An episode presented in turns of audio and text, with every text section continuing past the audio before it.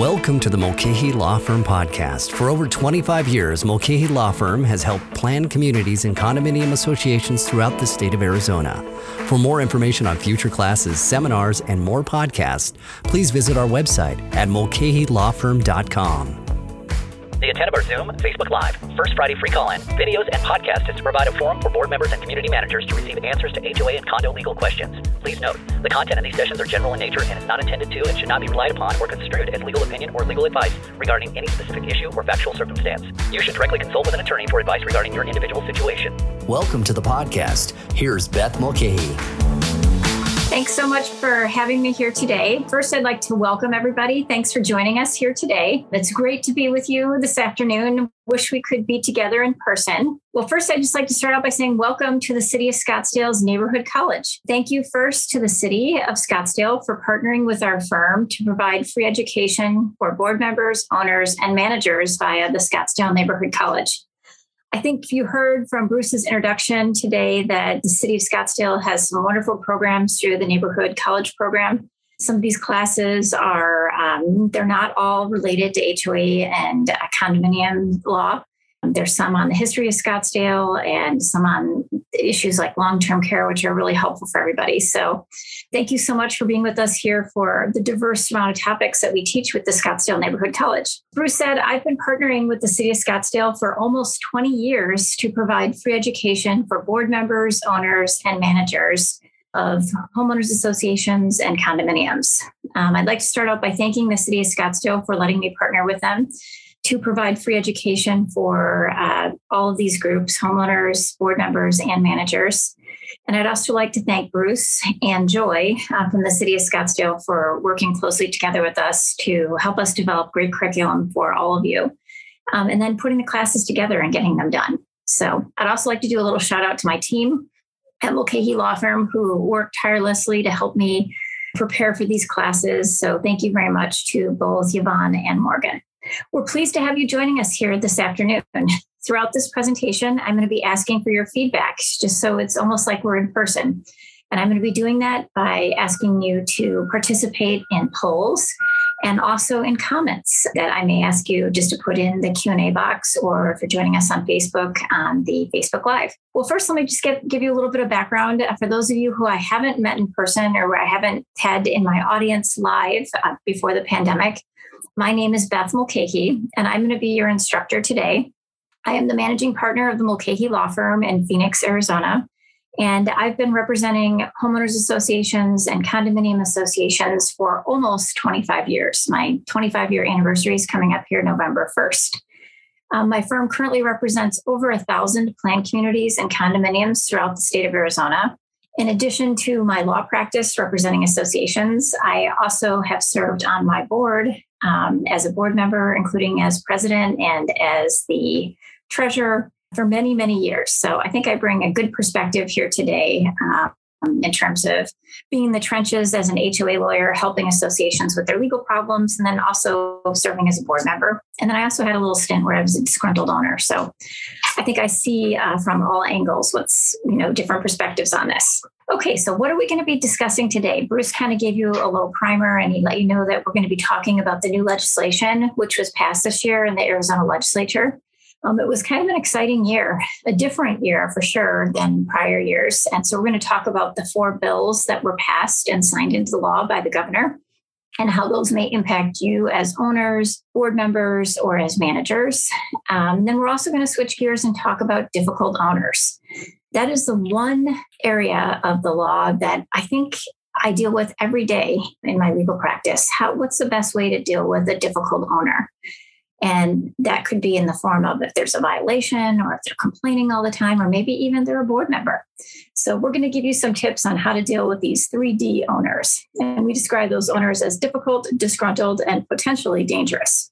Um, and we're going to give you some tips on how to, to best handle those types of owners to limit your stress um, as you're navigating running your associations. It looks like we have 80 people here with us live today, which is awesome. So, so happy to have you all here. One of the things I like to do when I'm teaching classes is I want to hear from you. Often, when we're teaching classes virtually, the best way to do that is to have a poll. And so basically, what we're going to do is I'm going to put up our first poll here very shortly. And I'd just like to know who are, I would just like to know who, what your role is with the association. So are you a board member? Are you a manager? Are you a homeowner who may have an interest in your association? Or are you in the other category? Okay, so we're going to be sharing the results now. Okay, so for those of you who are with us here today, we have 65% of you are board members, 14% are managers, 20% are interested homeowners, and then 2% are others. So that's uh, great information for me as we're navigating this class. We have a really diverse group of people who are attending today, so that's great. One of the things that I like to do is uh, you know that the topics for today's class are going to be the legislative update from 2021 and then also how to handle difficult owners. Okay, let's switch gears and talk a little bit about the 2021 legislature. It was a really exciting year this year. We had one of the longest sessions in the history of the legislature, where the session started in early January and it did not end, surprisingly, until June 30th, which was the very last day that the legislature could be in session without an extension. And so this year we saw, you know, it was just kind of an unusual session. It was, you know, 2020 you know, nothing happened basically for HOAs and condos because they had what we call a super short session and they passed a skinny budget and they never, you know, went back in and, and finished the session. 2021 was what we would call like a marathon session, but they really weren't a lot of issues that pertain to HOAs and condos. It was mainly dealing with COVID issues. They had great difficulty passing the budget in 2021. And so there was really little time left over to you know dig deep on association hoa and condominium issues. However there were four bills passed um, and signed into law by the governor. All of these laws are going to be going into effect on september 29th so that's you know a very short period of time but i don't think any of these bills are going to you know dramatically change how associations are doing business. So let's get right into the four bills. Um, all four of these bills, again, were signed into law by the governor, and they'll be going into effect next week on September 29th. Okay, the first bill talks about garnishments and attorney's fees. And basically, what this bill says is that if an association has to file a garnishment to collect an unpaid debt from an owner, the association can now recover its attorney's fees incurred. And so, where do we see this come into play? So, before this law was passed, associations would get a judgment, typically in justice court, against an owner. And if they would send a demand letter to try to get the owner to pay it, and if the owner didn't pay the debt, one way to collect on the debt per the judgment would be to file a bank garnishment, garnishment of wages, or possibly even a rental garnishment. And basically, what that is, is that the judge orders that the owner either pay via their bank account or via their wages or have their renter pay uh, directly to the association the rent versus paying the owner. And we call this a garnishment. And so in the past, when the association would file a garnishment and they had an attorney helping them with this, we were not entitled to recover our attorney's fees based upon some case law in Arizona. This law now allows us to recover our attorney's fees if we're um, the association is filing a garnishment against an owner to collect on a judgment that they have against the owner. So this is a positive development. We're going to be using this strategically after September 29th. And it's something that will help associations because in the past, you know, the association would just have to eat the cost of the attorney's fees to collect on the garnishment. And in some cases, that just prohibited us from really ever collecting on it because, you know, if a garnishment costs a certain amount of, of money, like let's say $750 or $1,000 to pursue, and the judgment was only like that amount too. It just didn't make sense to do it. So this is a positive development for associations, and we will be using this strategically going forward. Okay, the next bill uh, deals with political signs. And this applies to both condominiums and to planned communities. And basically, what it says is extends the time an owner or a resident can leave a political sign up on their property for up to 15 days after the general election or any primary election. So the current law was three days, they had to have those political signs down. Now, any resident, owner, occupant of a lot can leave those signs up for 15 days. So really the first election that this will come into play for association is will be the election that we see in November 2021. So just remember they can keep the signs up now for 15 days after the general election or the primary. The next two bills that were passed this year are both COVID bills and they indirectly apply to associations. So we, we, want to mention those with you this morning or this afternoon. Um, the first one talks about mask mandates. And so I think we, if anybody's reading the paper, I mean, almost every day in the Arizona Republic, um, we're seeing information about there's some unrest in the state of Arizona in terms of can there be a federal mandate for people to wear masks? Can there be a state mandate? Can the state say that you don't have to wear masks, et cetera, at schools? Um, for all of us who have our kids back in school, thank goodness they're back in school. Some of the school districts are mandating that the children wear masks all day. Okay, so this bill was passed very early in the legislative session. And honestly, we kind of thought this was going to be, you know, a non-issue because it appeared five months ago, six months ago, things in the pandemic were winding down. Well, I think we've, we've all known for sure that that is not the case. So basically, what this law says is that um, notwithstanding any other law, a business in this state is not required to enforce on its premises a mask mandate that is established by the state, a city, town, or county, or any other jurisdiction of the state. So basically, this gives businesses rights. Any business in the state of Arizona doesn't have to enforce on their premises the mask mandate that might be established by state, city, town, or county, or any other jurisdiction of the state. And so, how this would come into play for associations is some associations may, you know, let's say that there will be at some point, you know, it's doubtful based upon what Governor Ducey has, you know, communicated the past six months, but let's say that there is some sort of a mask mandate that's put in place. Um, if you're a private business in the state, you're not required to enforce it under this law. Interestingly, there's some litigation pending right now um, in the courts where this is being challenged. So we'll just have to wait and see what happens. I'm sure all the, the court will make a final, you know, ruling on this. I'm sure before September 29th when these laws are going into effect. And um, you know, just make sure you're checking our Facebook page and um, our social media in terms of our LinkedIn page and our Instagram page, because if there's any significant development on the court system handling this, you know, and determining whether or not this law is, is feasible and allowable, we'll be letting you know right away. The next, the last bill that we're going to talk about is dealing with liability of businesses during a public health pandemic. And basically, what this says is that it makes it really difficult, or actually nearly impossible, in my opinion, for a plaintiff to prevail regarding a pandemic related lawsuit. And this would only be if the association was acting in good faith. So, if your association, you know, behaved appropriately, relied on your legal counsel and your management company's advice, and you know, did everything possible that you could during the pandemic, such as properly sanitizing your association common areas and, you know, making sure that you were taking actions to make your owners, you know, safe during this pandemic, such as closing your gym or whatever was the issue at the times that the gyms and the pools were closed or posting proper signage.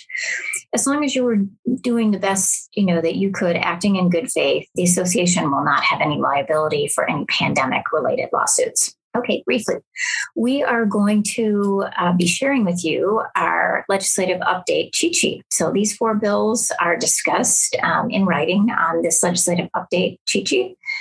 And so you'll be seeing that here will be shared with you via the Zoom here shortly. And also, you can get a copy of it by looking at our website at mulcahylawfirm.com. Just go to our cheat sheet webpage and um, there's a, a, link on the homepage to the cheat sheets and just type in 2017, 2021 legislative update and the cheat sheet will pop up. Okay, it looks like some of the feedback that I heard before we started this section, talking about what topics do attendees want to, to hear about today. I'm just going to kind of switch gears and talk about that for a minute. A couple people put in the chat that within the difficult homeowner category of topics, please cover board members who feel entitled and are above the rules. Okay, I definitely will. If my team can just put that little notation in there at the proper place, you know, on our outline for today's class, that would be awesome. Um, are you going to cover difficult board members, specifically the board president? Okay, I promise you, I'll, I will cover that because sometimes we have that situation and it's really hard because if the president's the leader, and they've you know established a certain culture where them being difficult makes it you know hard for everybody else to behave in a in a business like manner. I've seen that and i can definitely give you some tips on how to handle that Okay, well, we're going to take another quick little poll because I, I want to make sure that you guys are all here. It looks like we're up to 85 people, which is awesome. The next poll question I would like to know is as we're starting to put together our classes for in person or virtual for 2022, we're interested in hearing from all of you what you prefer. Um, and then we'll take this feedback back to um, you know the powers that be, and we can create classes that I think you'll like. So, given the state of COVID at this time, what is your preferred method of learning? One answer would be I don't see myself returning to in person classes this year, but I'll see you virtually. The second option would be I'd prefer, I'd prefer to be back in person, person yesterday or starting yesterday. And the last one would be I have no preference. Okay, let's see what the results are. Okay, so 63% of you that are here today do not see yourself returning to in person classes this year and that you want to continue with virtual classes. 8% want to be back in person starting yesterday, and 28% have no preference regarding virtual and or in-person learning. Okay, so that's really good feedback for all of us as we're starting to, you know, finalize our plans for the end of 2021 and all of 2022. So thanks for sharing that with us. Okay, we're going to be switching gears um, right now, and um, we have one more poll question for you. I'm interested, just from a somebody in the industry standpoint, how are you holding your board meetings right now? We're hearing feedback, you know, from a number of different boards. Some are doing them in person, some are doing them virtually.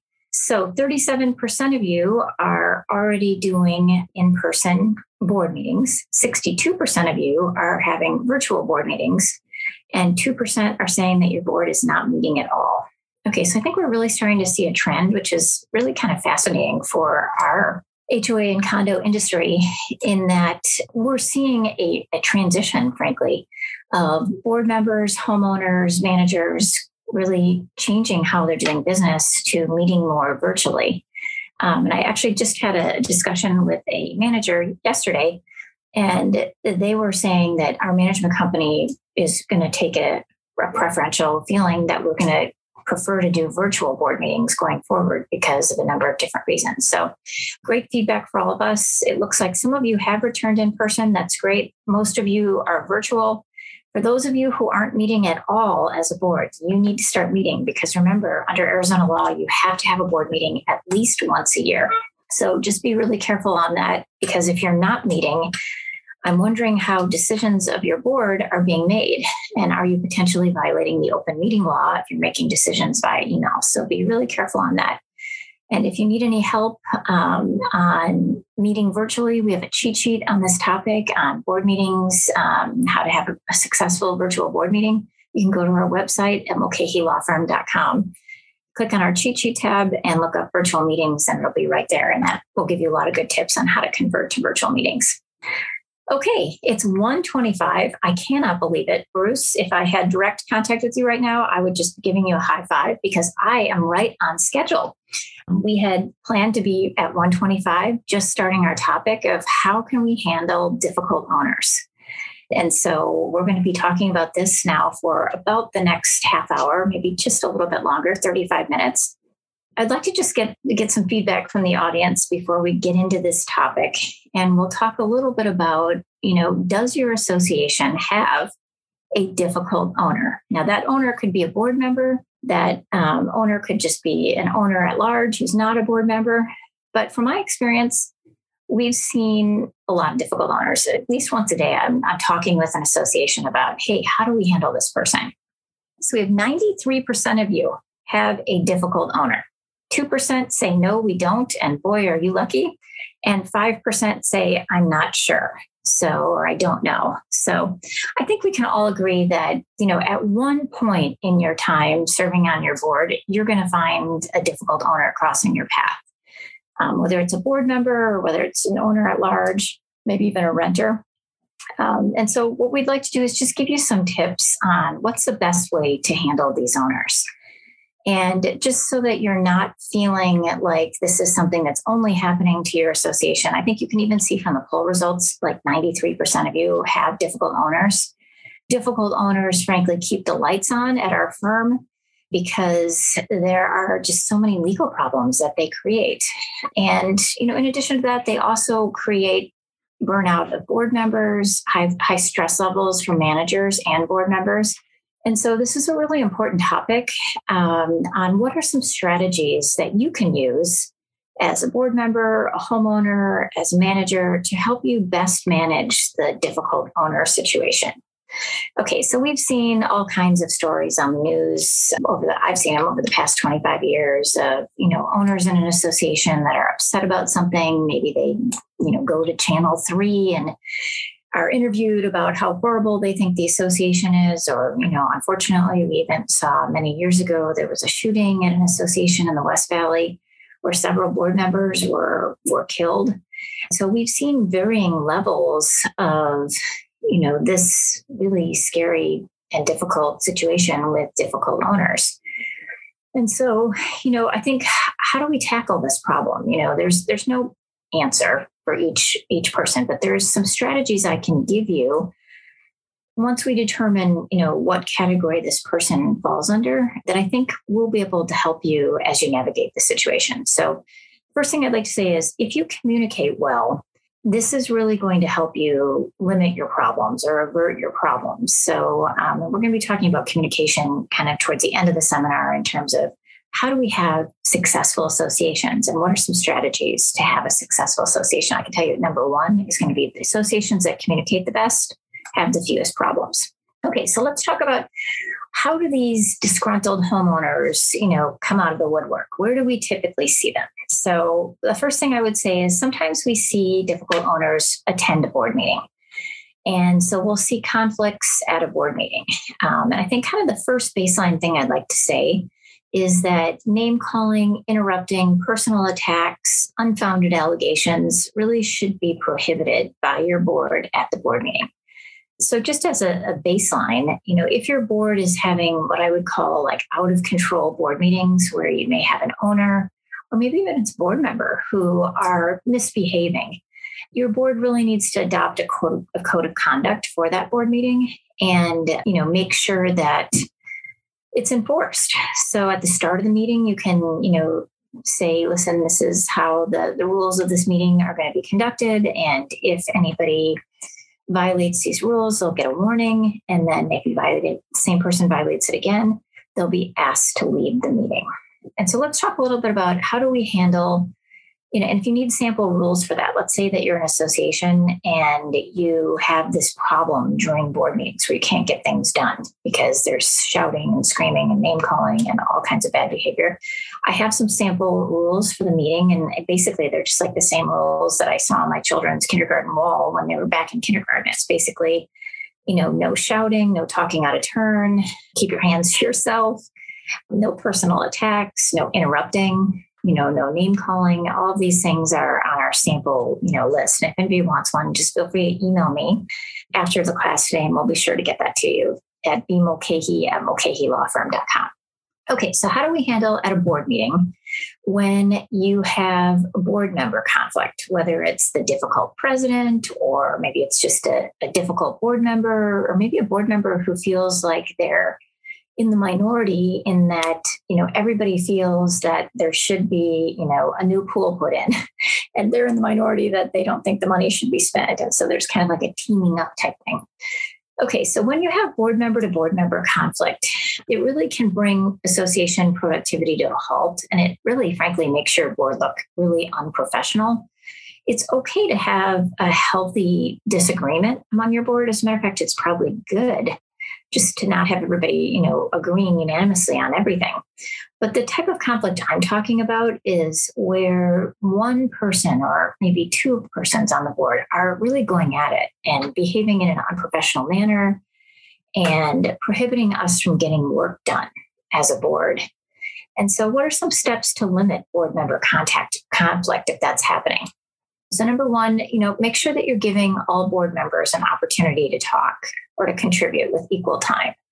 You know, one board member should not be dominating the entire meeting. You know, everybody should have approximately the same time to comment on things. And you should never say, you're not allowed to talk or we don't want to hear from you. We already know what you think. That's not appropriate. Consider enacting regulations such as discussion time limits. So some of the board meetings that we attend are, you know, really lengthy. And so what's one way to, you know, get people to get to the point when they're making comments would be to say, okay, everybody's going to get 30 seconds. Everybody gets a minute on the board to make a comment. You can, you know, waive your right to talk if you don't want to.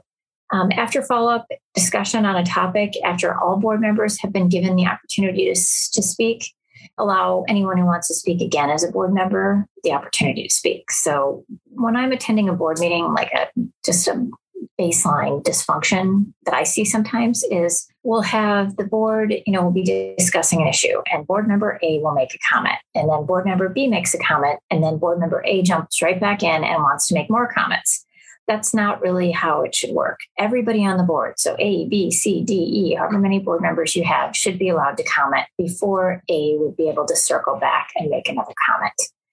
Educate new board members on board processes and outstanding issues. So when you get elected to your board, I mean, you're pretty, you're a homeowner, right? You're not involved in the day-to-day aspects of running your association. And so sometimes you it's really a good idea to have a more seasoned board member you know, meet with you and talk with you about, okay, here are the most pressing issues that we have facing our association right now. And, you know, talk a little bit about executive session issues and how it's important to keep those confidential under our fiduciary responsibilities.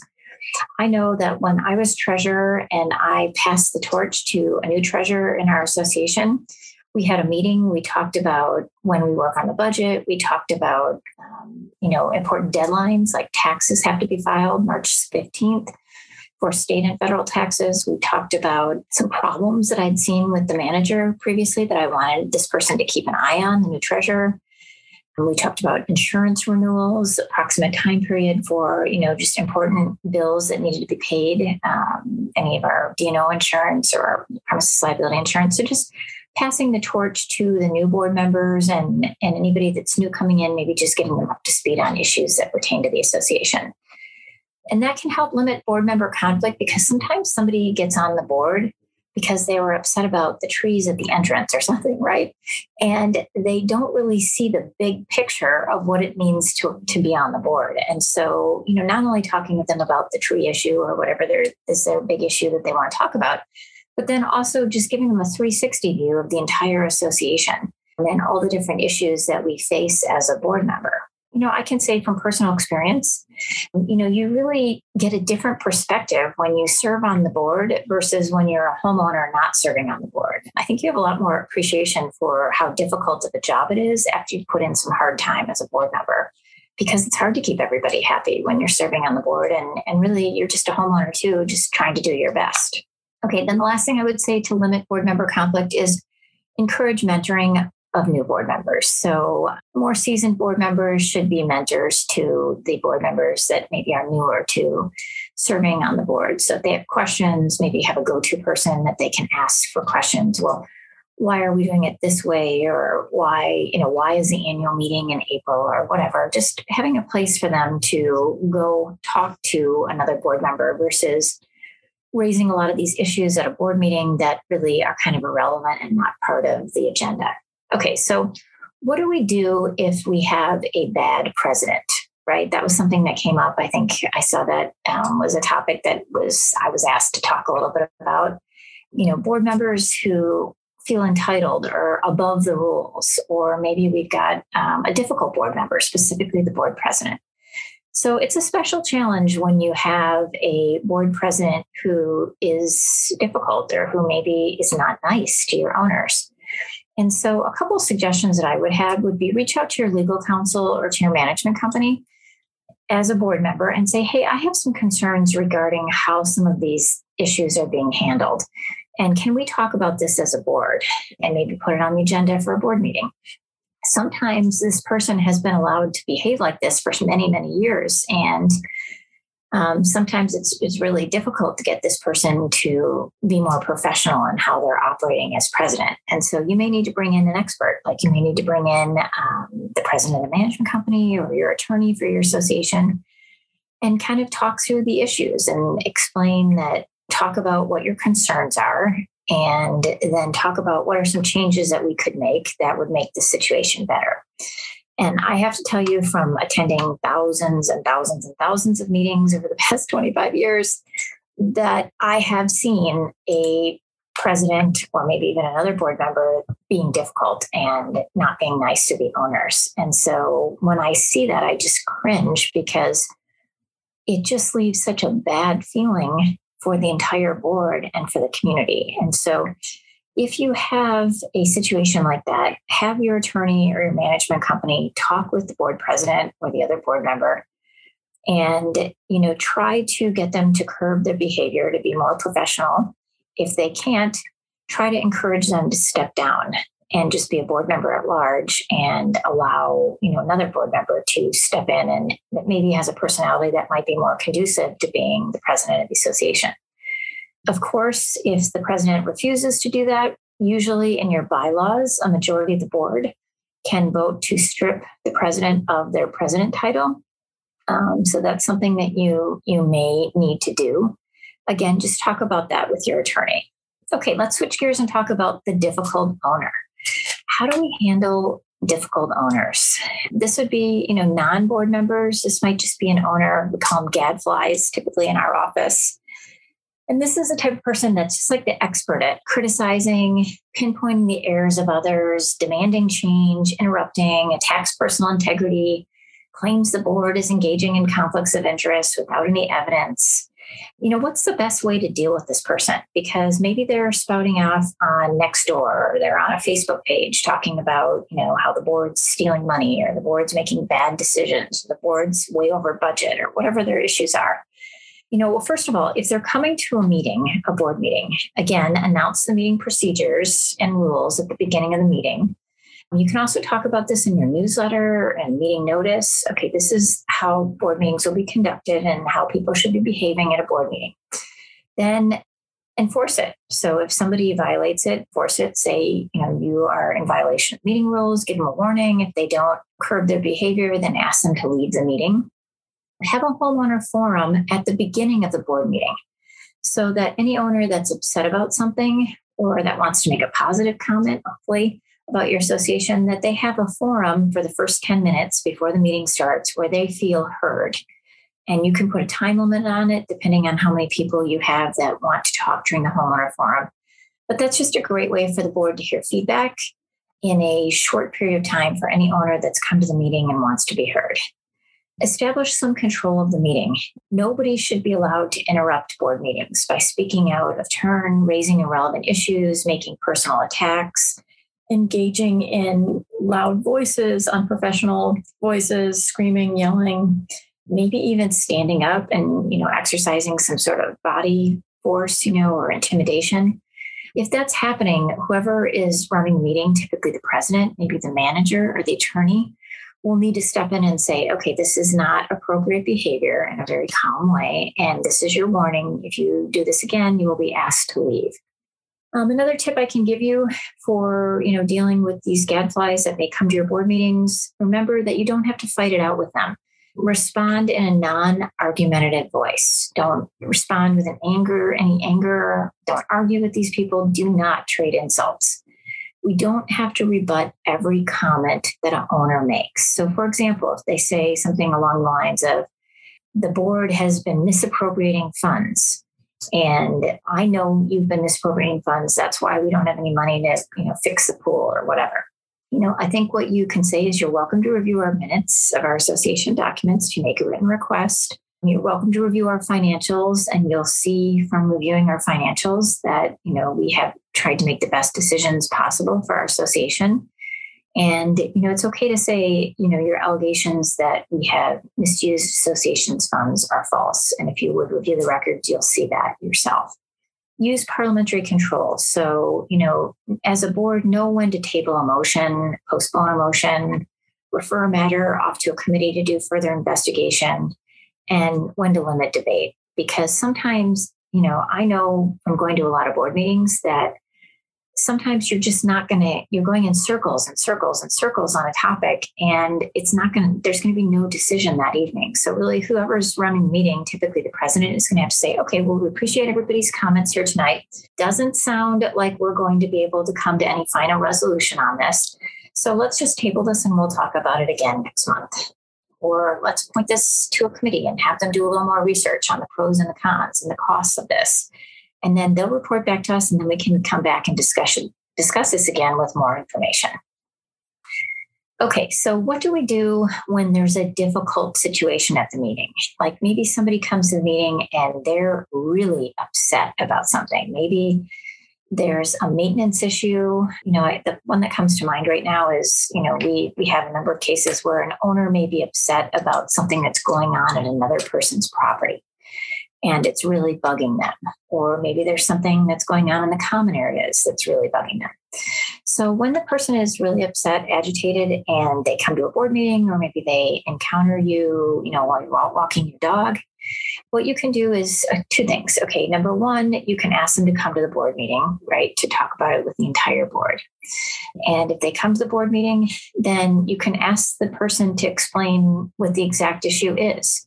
And if there are multiple issues, you know, try to deal with one issue at a time. You know, so asking them, okay, can you explain to me specifically what it is you're upset about? And then listen to what they have to say. You don't want to argue with them, just listen. Okay, I understand. Okay, so the first issue is you don't like that your neighbor put the waste management dumpster in their driveway. Okay, and, and it's okay, I understand that. What's the next issue? After they explain what they're upset about, agree with any truths in the complaint if it's accurate. Okay, so if the board made a minor mistake, acknowledge the mistake, but refute the allegation that the board doesn't know what they're doing, right? So, okay, I'm sorry that you contacted the management company and for whatever reason they haven't called you back yet. And I'm sorry that that didn't happen, but I'm happy that you bring it to our attention. And let, why don't you let me know what the issue is? And then I'll make sure that somebody calls you back on this first thing tomorrow morning. Or maybe you can even have the manager right there help if the manager's at the meeting. Sometimes the person just goes in attack mode, you know, when you're asking them to explain what the problem is. And if they're attacking you personally at the board meeting as a board member, sometimes you should just take a minute to compose yourself and think about you know what exactly they're saying. Look at your documents that may support you know whatever position you're going to be responding with. Do not respond with emotion or anger if you feel that you're kind of crossing over to that you could just say to the person i appreciate you coming here tonight to let us know that and we'll be getting back to you once we look into this a little bit more offer to the difficult person um, your best guess as to what they're feeling like you could say something like it sounds like you're angry right now because nobody responded to your complaint. And I'm sorry about that. I'm glad that you brought it to our attention and we will respond to you, you know, immediately on this or first thing tomorrow morning. And thank you for letting us know that this happened and we'll do better in the future. That by handling a situation like that, it demonstrates a willingness to understand where they're coming from and leads us towards a resolution person has stated what they claim the problem is that they're upset about, suggest an alternative if you have one. People sometimes become frustrated with their boards because they feel like they have no power. And so listening and showing how the problem might be solved can ease the tension sometimes. Also ask them what they what what do you want from this? Okay, so they explain what the problem is and then you might want to say, well, can you better define for me what exactly you'd like the board to do? And that will, you know, give you a feeling, you know, is it something the board can do or not do? Is it totally outlandish where you're like, that's never going to happen? Or is it something that's totally reasonable that you're like, okay, we can do that. You know, we will get that done right away. And then if you say you're going to do something as a board, make sure that either the board member or if you delegate it to the management company, make sure they do it. And really, the best way to do that is to ask the manager to copy you on any response that they send to the owner so that you know it's been done. Um, I know that when I was president of our association, I did that because I was saying to somebody at a meeting, we will get that done. I'm sorry that this has risen to this level where you're this upset. And, um, you know, we will handle this right away. I delegated it to the manager. And then I said to the manager, make sure you copy me on this when you respond to the owner so that I knew then too that it had been done and that the owner would be happy based upon that. And then the last thing um, to think about is when you're dealing with a difficult person, really resist the urge to win. Okay, as a board, there is no owner, there is no winner in situations like this. Really, what you want to do is listen. You want to ask questions, ask them for solutions, bring solutions to the table. That's the best way to resolve issues, you know, with owners. Trying to win and say, you're wrong, we're right, you don't know what you're talking about that is going to escalate the matter further. It's better to try to just come, you know, from a place of listening, ask some questions you can better understand what the issue is, offer solutions, ask them for solutions. That moves things forward. One thing I'm going to just mention, you know, that I think is kind of a newer thing that we've been dealing with is what do you do when these difficult owners get on social media and start really bashing board members and the management company, maybe even the legal counsel. How do we handle that? And so be really careful if you are a board member on this call today and maybe there's an active Nextdoor page talking about, you know, how horrible the board is, or there's a special Facebook page, you know, that they created or, or whatever. I mean, I think the best way to handle it is don't get involved in a social media argument. So, you know, nobody should be responding on behalf of the board if you're a board member and the manager. What you can do is say, come to the next board meeting and let them know when the next board meeting is. And we really welcome you to raise these issues then, and then we can respond accordingly. Um, but having one board member get into it on social media with a group is just, it's never a good idea. So, and remember, one board member doesn't speak for the entire board. The majority of the board speaks for the entire board. Okay, let's talk a little bit about what happens when the difficult owner like crosses over into harassment. And we've seen this time after time after time in an association. So, what do you do when the owner is now making personal threats or maybe has some improper physical contact with you as a board member? You know, what are the different things that we look at? Okay, so in Arizona, there's a specific statute that talks about what is the definition of harassment, and that's Arizona Revised Statute Section 12 1809. And we're going to be giving you a cheat sheet that talks about dealing with difficult owners, and there's going to be a deep dive on this in the cheat sheet. So we're going to be sharing that with you shortly. Okay, so what does harassment mean under Arizona law? It's a series of acts over any period of time that is directed at a specific person and that would cause a reasonable person to be seriously alarmed, annoyed, or harassed. And the conduct, in fact, seriously alarms, annoys, and harasses the person and serves no legitimate purpose. So, what do we do when we have an owner that is harassing a board member, a manager, maybe even another owner? First step should be whoever's being harassed should tell the individual who's harassing them to stop. Okay.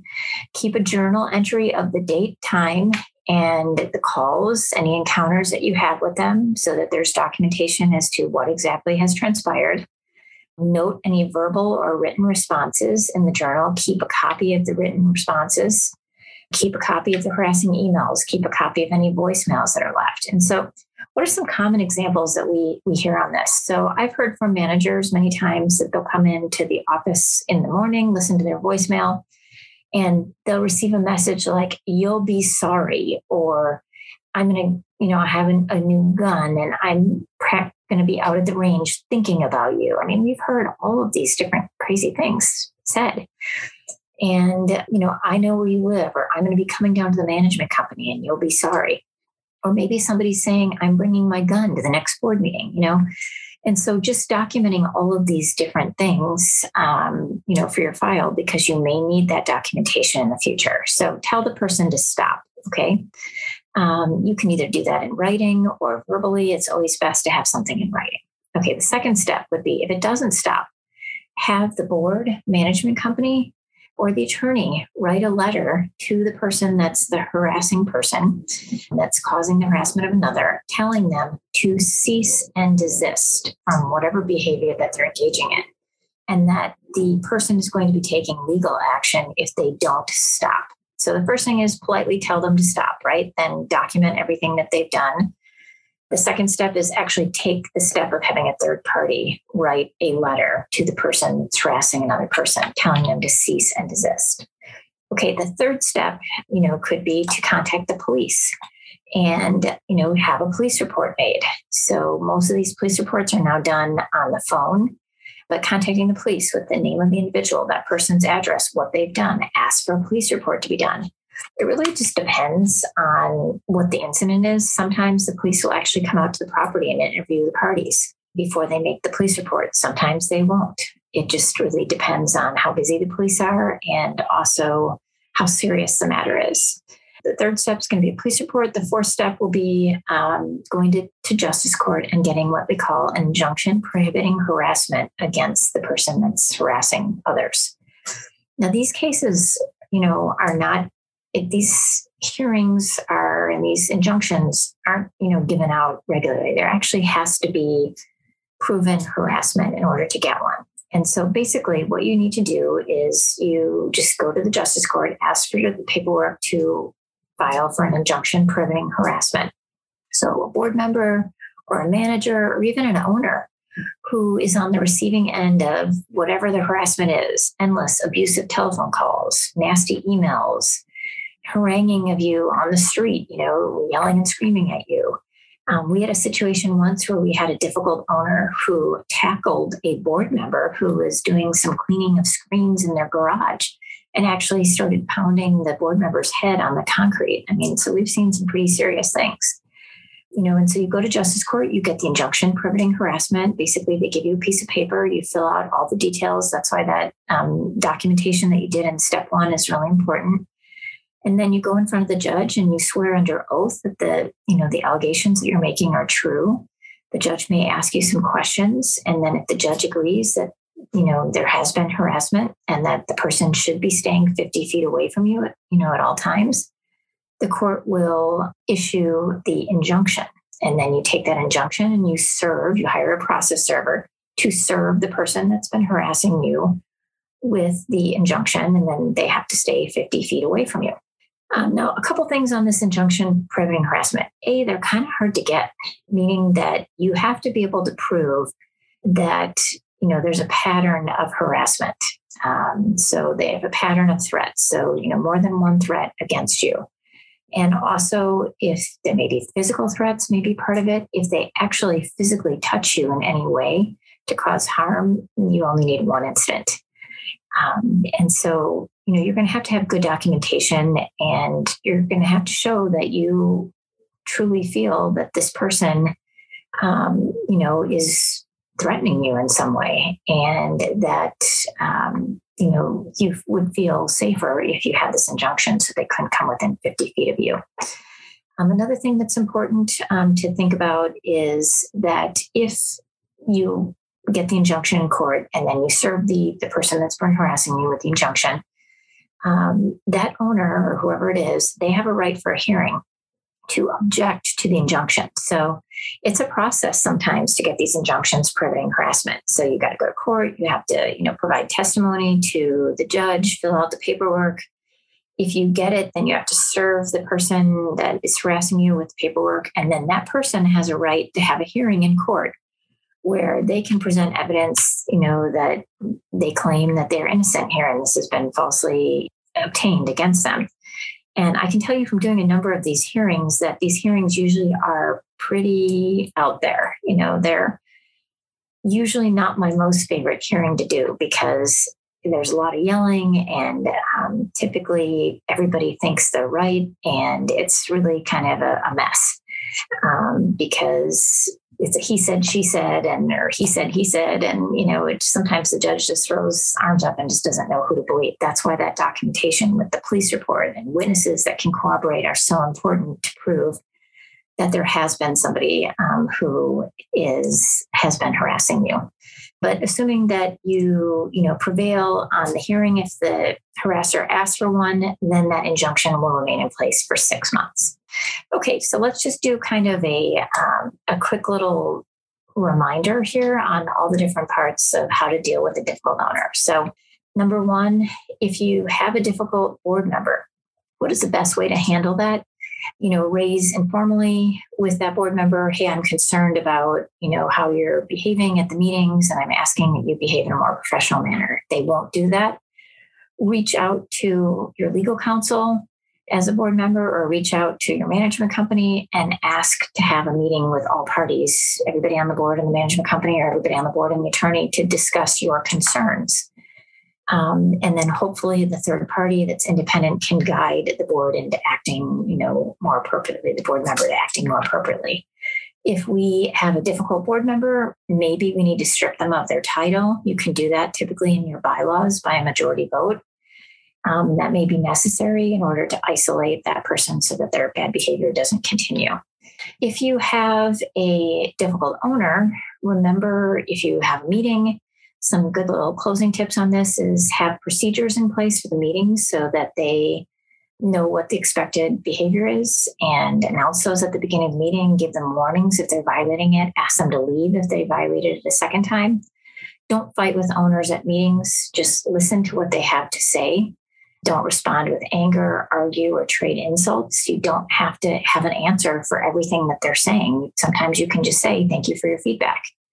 Remember that if somebody's really upset about something, listen, ask them to explain what they're upset about, offer solutions, ask them what they want, apologize if we've done something wrong.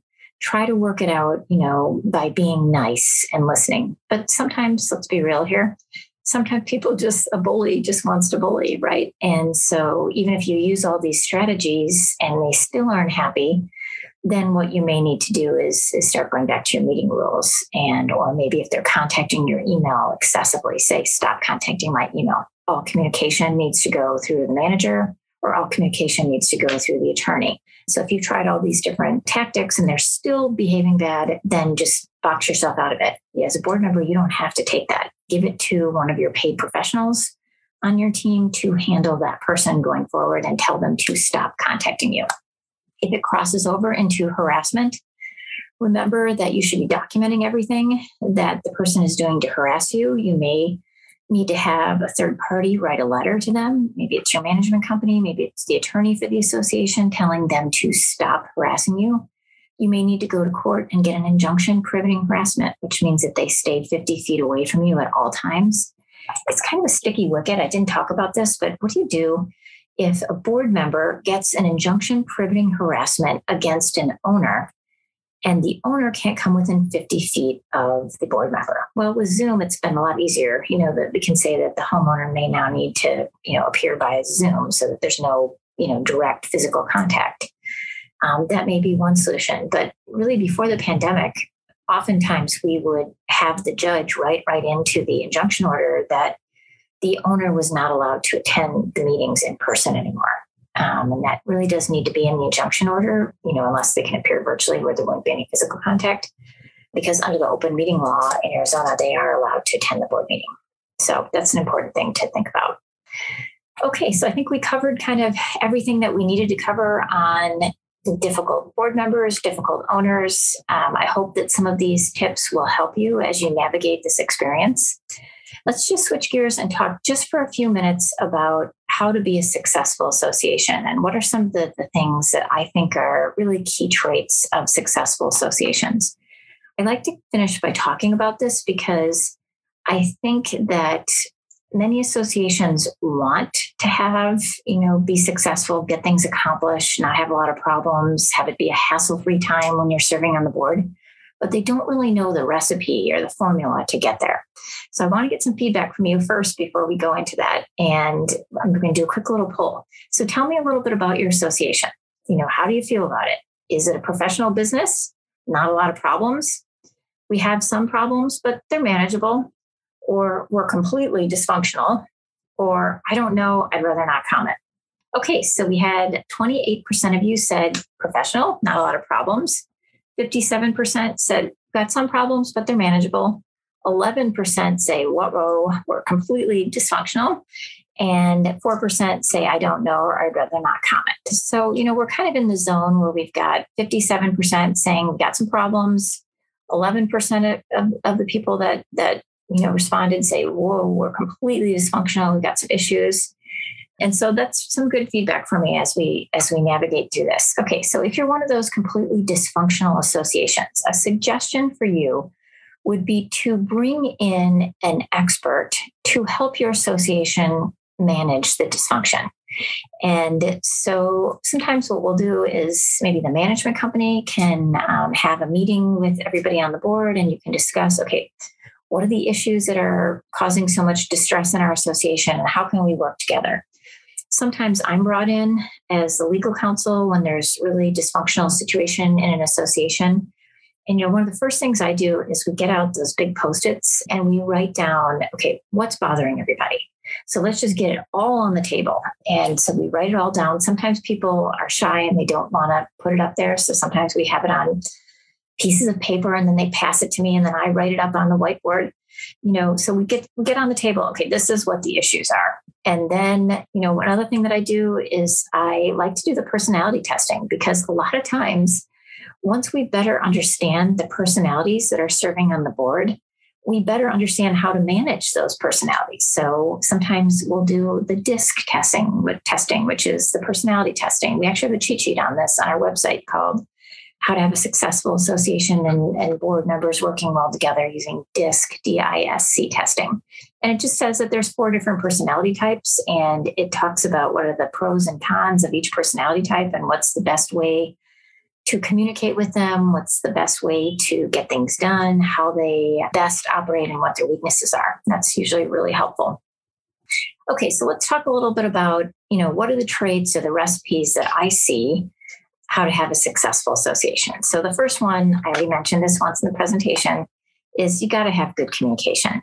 So the boards that communicate the best have the fewest problems. So making sure that you're giving owners an opportunity to talk during board meetings um, you know is really important so that they feel heard having that open forum really communicating with your owners every step of the way whether that means putting out newsletters having meeting minutes available on the website for your regular board meetings putting out emails frequently to your members reminding them that there's going to be a board meeting so if they want to attend they can maybe when you have a really hot topic, have a town hall meeting so you can kind of discuss with everybody what the issues are and try to get a better understanding for how people feel about the issues in your community.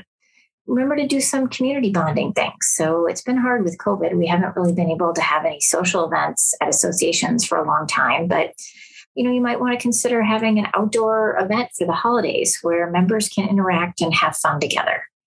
Another really important situation for having good communication for associations is making sure that member inquiries are responded to in a timely fashion. There's like nothing more frustrating for owners if they call and call and call to get something fixed and no one ever responds to them and it never gets fixed. Um, make sure that the owners know how to contact the association if they have a problem. So have that in your newsletter, have that in your emails that you send out um, maybe even put that in the minutes so that people know how to contact a board member or manager, depending on what your communication chain is for your association. Ask members how they feel about things by doing surveys. A real controversial topic in associations is converting tennis courts to pickleball courts. Ask people for you know their input on that. Would you be in favor of that? Do you think it would be too loud? Do you want us to spend association funds to build a new pickleball court? Whatever the hot topic is you know, these are all really good suggestions to improve communication. Um, make sure you have a website for your association. Really, that is a, a, great hub of information where you can put like architectural control forms, any other forms for your association, information about the leadership for your association, how to make payments, maybe even being able to have a place where your owners can look up how much money they may owe the association or to see if they're what their current balance is for the association. Um, all of these are, are just good suggestions to communicate with your owners because the more that owners are in the know about what's going on, the less likely they are to believe the naysayers on Nextdoor and Facebook who are saying the association is being run into the ground. Make sure that you're emphasizing teamwork as a board. It shouldn't just be one or two people doing all the heavy lifting. Everybody on the board should be participating to have a successful association Um, another key ingredient of a successful board is being honest, having integrity, and being transparent when you're serving on your board. You know, so to be a great leader, you have to be honest. When things go wrong, you got to just say, hey, this did not go the way I wanted it to, or the way the board wanted it to, and we will do better. You know, having integrity, doing the right thing, um, and being transparent. We're not hiding anything being on this board. You know, there are certain things you can't have by law, um, but everything else is fair game. And we welcome you to come and look at the records to answer any questions that you may have. And we'll do everything we can to also answer your questions. And then kind of the last key ingredient is, you know, the commitment to sticking it out, you know, and, and being determined to sticking it out. Being on a board is not an easy task. Um, you go onto it thinking, oh, I'm going to be involved in putting the flowers in the front entrance and it's not going to be, you know, any stress. It's going to be fun. But really the reality of serving on a board is that you never get a thank you you only hear complaints. You recognize how little money you really have to make improvements to your community. And difficult owners make your life really difficult, frankly. They keep you up at night and give you ulcers and cause you to not want to go to the meetings because they're so confrontational. And so, you know, you have to have a commitment and a level of determination and thick skin in order to serve on your board. And you just need to know that, okay, that's part of the job. It's not a life sentence. But for the three years or two years or however long you're going to serve on your board, you got to know it's not all going to be candy and roses. There will be moments of candy and roses, but there will be moments where you're going to have to dig deep and be patient and be kind and listen and apologize for something that's really not even your fault. But because you're a leader in the organization, you have to take responsibility for something that may not have gone right. So having that commitment and determination to stick it out and not quit are all really important ingredients for serving on your board. Don't forget, our free cheat sheets are available for download at mulcahylawfirm.com. Please go to iTunes or your favorite podcasting platform and leave us a rating and a review. Thank you for listening.